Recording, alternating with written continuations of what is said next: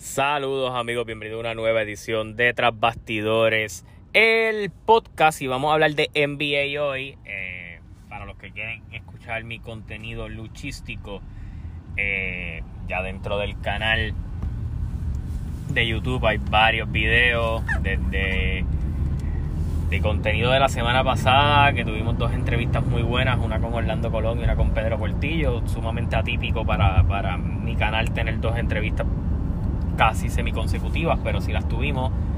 Eh, también allá hablamos algo de la lucha libre en Puerto Rico, hablamos de la lucha libre en Estados Unidos, hay un video subiendo ahora sobre la división de marcas, o hay mucho contenido allá, vayan a YouTube, suscríbase al canal. Eh, que obviamente pues una vez finalice la temporada de la NBA pues vamos a seguir hablando de baloncesto aquí en este en este espacio porque obviamente pues vamos a hablar de del baloncesto superior nacional de Puerto Rico también vamos a hablar un poquito de lucha libre aquí dentro del canal del podcast así que usted lo que tiene que hacer es estar pendiente darle a que le mande los avisos Spotify, Apple, Anchor, cualquiera de, la, de, de las miles de plataformas y varias aplicaciones que hay para podcast para que usted se entere si de casualidad usted llegó aquí por algo, porque yo en el canal lo mencioné, pues usted esté pendiente a mi canal, que en mi canal yo les voy a decir cuando hay episodios nuevos del podcast también. Con eso dicho, vamos a arrancar. Y es que al momento de yo estar grabando esto, ya han pasado cuatro juegos de cada una de las series, de las, de las finales de conferencia del oeste y del este las finales de conferencia del este, que son las más entretenidas de ambas que se están dando. Pues mira, tenemos una serie empatada entre Boston y Miami. Me parece más interesante hablar de esto que de Golden State y, Dallas, porque de eso voy a hablar más tarde. Eh, y quiero que esto sea el, tema central. Eh, Golden State, este, Miami y Boston son unos equipos Miami dominó la temporada regular, mostró su profundidad en estos playoffs. Podemos decir que han tenido una ruta bastante sencilla, desde salir de, limpiarse Atlanta primero, desde coger a Filadelfia sin Joel Embiid, series de 5 y 6 juegos. Eh, Boston, aunque barrió a Brooklyn, se tuvo que fajar un poquito eh, ir a siete juegos con Milwaukee, los, los, actuales campeones de la liga. Obviamente que ya no van a revalidar, pero siguen siendo los campeones hasta que no se corone un nuevo campeón. Así que eh, dejo, dejo, establezco eso antes. Eh, Boston arrancando esta serie ha lidiado con bajas. Y cuando me refiero a que ha lidiado con bajas, ha lidiado con la baja de Marcus Smart en dos de sus juegos lidiaron con la baja de Al Horford en el primer juego y se pudo ver cómo Miami dominó en ese primer juego a Boston. Eh, al, Jason Tatum quedarse sin respuesta en esa segunda mitad. Pudimos ver en el segundo juego como el regreso de Marcus Smart que vino básicamente en racha a tener un juego muy muy eh, un juego excelente, un juego en el que tanto Jason Tatum como Jalen Brown como Marcus Smart anotaron los 3 24 puntos que obviamente eso es para un gran total de 72 puntos en solo esos tres jugadores. Eh, pudimos ver un tercer juego en donde básicamente en el cual no contar, en el cual sí jugó Marcus Smart, pero Boston supo capitalizar en, muchos de los errores que cometió Boston en ese juego. Eh, Miami los obligó a, a demasiado eh, tanto a Jalen Brown como a Jason Tatum les negaron el triple y básicamente Van a Bayo los partió en la pintura. En el cuarto juego pudimos ver otra película distinta y es un Robert Williams que básicamente pudo controlar en los 20 minutos de juego que jugó, porque obviamente él ha estado lidiando con lesiones desde la serie de Milwaukee eh, bueno, él venía de lesión en la serie con, con Brooklyn y han hecho como un management de, él. Si se le hincha la pierna, pues no lo dejan jugando, ese tipo de cosas. Eh, pero Robert Williams hizo un trabajo defensivo excelente en la persona responsable de que el tercer juego se haya ido para el lado de Miami. Y fue en la figura de Van Adebayo. También pudimos ver como un Derek White que había tenido, que cuando le había tocado sustituir a Marcus Smart en el segundo juego en, el primer juego lució horrible, pudo ajustar y ser un point guard un poquito más eficiente. Eh, el triple estaba entrando y pudimos ver un cuarto juego en donde básicamente Boston aniquiló a Miami con sus piezas, con, el esfuerzo defensivo debajo del aro de Robert Williams y de Al Horford, junto con las otras piezas que tienen a su alrededor. Eh, además de un Jason Tatum que pues, jugó muy bien y, las demás piezas lograron hacer el trabajo. Esto es una serie larga. Eh, ahora casualmente la tortilla se ha virado un poco hacia el lado de Miami. Están lidiando con jugadores eh, un tanto lesionados. Kyle Lowry bastante machucado. Gabe Pitsen bastante machucado. Un Tyler Hero también. So, estamos en una serie de ajustes que creo que es lo que he podido explicar. Eh, cada juego ha tenido una narrativa distinta porque han podido eh, el error que cometieron en el juego anterior arreglarlo. Eh, hoy este juego en Miami. aquí la ventaja de cancha no ha servido para nada porque Boston tiene una victoria en Miami y una en Boston y Miami tiene una victoria en su casa y una en Boston. Así que es un juego bien importante este quinto juego hay que ver quién dicta el tempo de este juego en el día de hoy. No sé por qué, y, voy a dar aquí hasta mi predicción. Tengo la fuerte sospecha de que Boston está oliendo sangre y va a querer capitalizar en ello. Yo creo que ellos van a llevarse el juego de hoy y habría que ver cómo vendría Miami en términos de salud. Eh, en ese sexto juego que se jugaría en Boston. Pero esto es una serie que yo la doy a siete juegos, eh, a mi entender, por la forma en cómo se ha estado jugando eh, el baloncesto de esta serie. Hay rumores corriendo ya y es que la agencia libre se acerca y hay varias cosas en el aire. Primero la situación de Brooklyn. Brooklyn no está dispuesta a darle un contrato a largo plazo a Kyrie Irving, que tiene la oportunidad de firmar un contrato a largo plazo actualmente. Eh, de la misma manera que James Harden parecía que iba a firmar un contrato a largo plazo, pero por lo que se dice va a acogerse a su opción de jugador, que es de 47 millones, simplemente seguir con los Philadelphia 76ers, con la oportunidad de obviamente tener una mejor temporada corriendo y funcionando y que lo firmen y, obviamente conseguir un mejor contrato el año que viene. Eh, los Nets tienen una situación complicada, ellos quieren retener a Claxton, quieren retener a Bruce Brown, ambos jugadores deben estar cobrando entre 8 y 10 millones por año respectivamente. Ambos jugadores probablemente están buscando un contrato de 2 a 3 años dentro de la liga y dentro de un equipo para quedarse establecido, más la situación de Kyrie Irving, así que eso está. Ayton, eh, de Andre Ayton, el centro de los Phoenix Suns, eh, hay problemas con la gerencia, ellos no le dieron el max deal, él ahora sería un agente libre restringido, si un equipo que tenga espacio como San Antonio, como Portland, o creo que hay tres equipitos más que tienen espacio, le ofrecieran eh, dinero, eh, ellos han dejado un poco claro. Bueno, y como iba diciendo, a Ayton, que Phoenix pues sintió decepción por, él no renovar por menos del máximo, él quiere el máximo.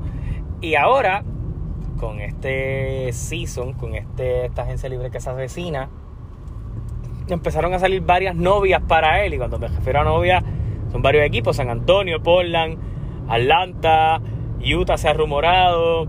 Pero vamos a hablar de la gente que sí puede hacer algo. Mira, hay oportunidades de un sign and trade. Y en ese sign and trade se rumora mucho que Atlanta está interesado en tal vez dar a Clint Capela y una pieza más en sign and trade para salir de DeAndre Ayton y que DeAndre Ayton llegue a Atlanta. Eh, por el otro lado, Indiana que pues salieron de Sabonis. Eh, tienen a un Miles Turner que está en su último año de contrato, so que se pudiera dar alguna salida a él haciendo su sign and trade también, ambos filmando y saliendo respectivamente con alguna pieza. Indiana está interesado en Ayton. Eh, que hay, hay, muchas posibilidades y Portland es una de las más grandes en todo esto porque Portland no tendría que hacer un cambio, Portland podría filmarlo porque tienen el espacio para poder filmarlo.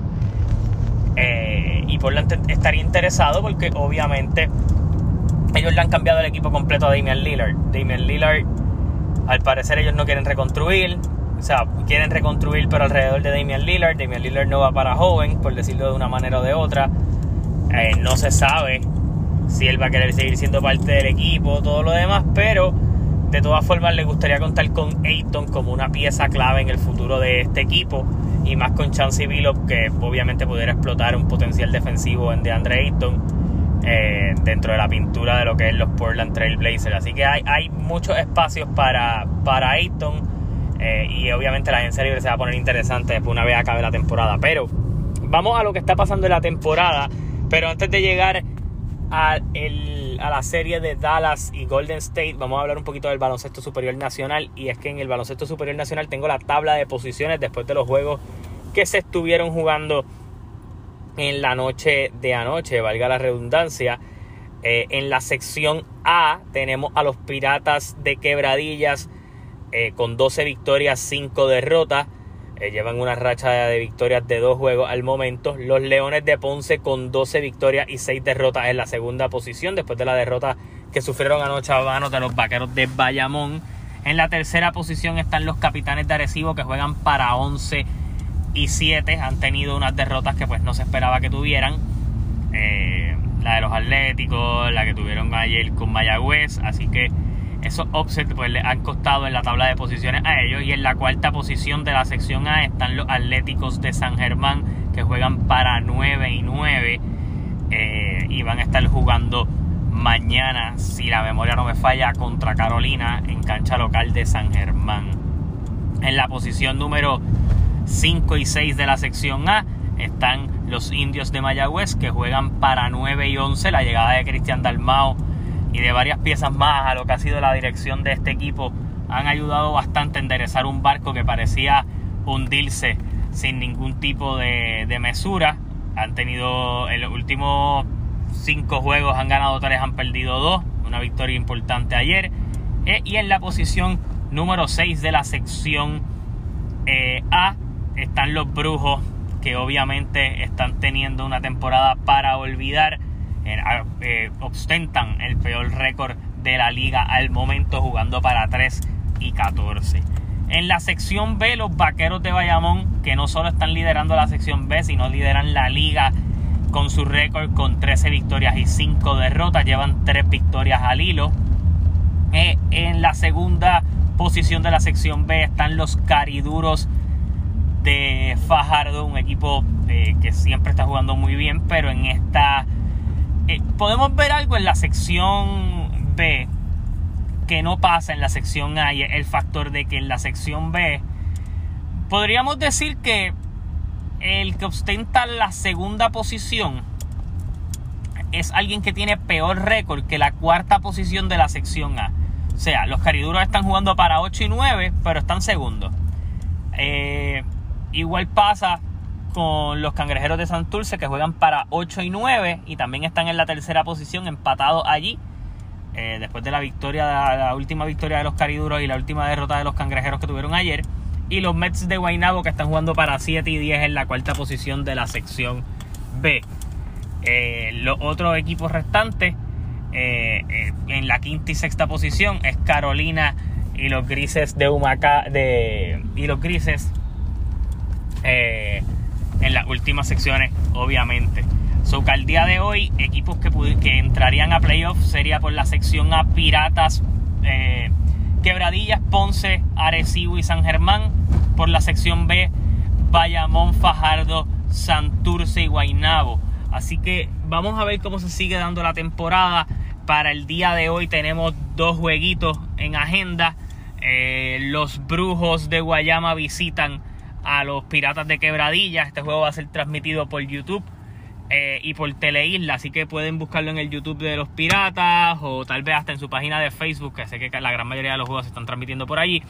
Y los Mets de Guaynabo visitan a los Grises de Humacao. Esto deben ser victorias importantes o de trámite tanto para Piratas como para Guaynabo, uno para subir posición. Y obviamente pues Quebradillas que está batallando por tener el mejor récord de la liga y están jugando muy bien desde la llegada de Gary Brown a su equipo.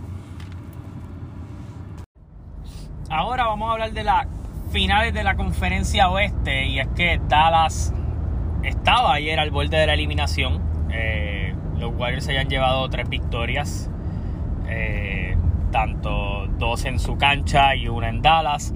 Ayer parecía que la serie iba a ser barrida, pero obviamente eh, yo creo que ni Golden State puso todo el empeño en eliminarlo mm, y Dallas jugó a algo que debieron haber hecho desde tal vez el segundo o tercer juego de esta serie.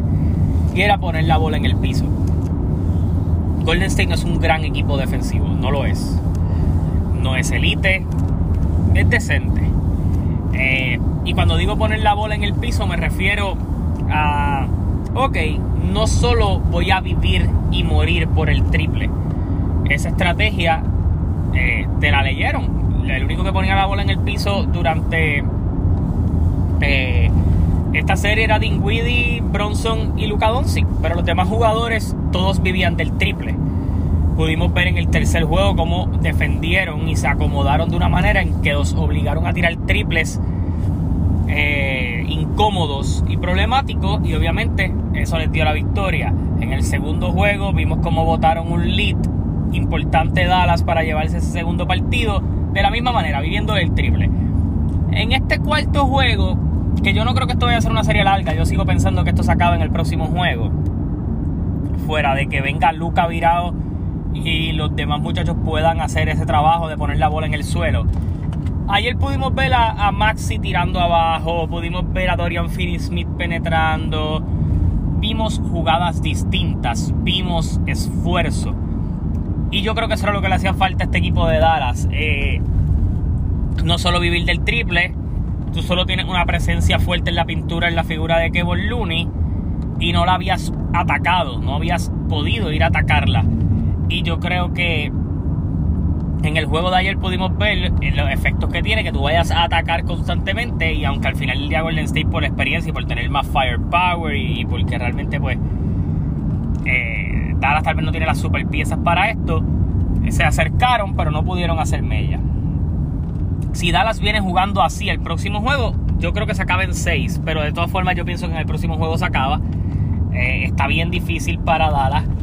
Al contrario, Dallas no tiene, como dicen por ahí, Dallas no tiene nada que perder en esta serie. No tiene nada que perder. Y yo creo que eso es una muy buena cualidad en estos momentos. Ellos simplemente todo lo que hagan y, esa parte de no tener tanto que perder y mucho que ganar eh, es lo que tal vez pueda hacer a Dallas peligroso durante esta serie. Eh, fuera de eso, yo creo que ya esto está casi cerrado. Eh, la serie difícil de verdad es la del este. Y obviamente, pues, estaremos hablando de todo lo que acontezca en, la, en las finales. Pero hay que pensar en algo y no lo había mencionado. Los Warriors ya mencioné que no son un gran equipo defensivo. Y obviamente tú necesitas unas piezas defensivas que puedan hacer el trabajo. Eh, y son precisamente esas piezas defensivas las que han sufrido lesiones en el camino de estos playoffs. Es Otto Porter Jr., que tiene una lesión en el pie que lo puede llevar a perderse el resto de playoffs. Lo es Gary Payton, que está lesionado desde la serie de Memphis. Eh, y entonces obviamente tienes que recurrir a jugadores jóvenes como Kuminga, Jordan Poole y Moody, que no tienen esa experiencia en playoff y que estos equipos del, este pueden exponer. Así que nada, eh, yo los invito a que estén pendientes al podcast, vamos a seguir analizando estos juegos, vamos a hablar de ese jueguito de Miami y Boston, lo que se termine dando. Así que nada, estén pendientes, suscríbanse a mi canal, hasta la próxima, se cuidan.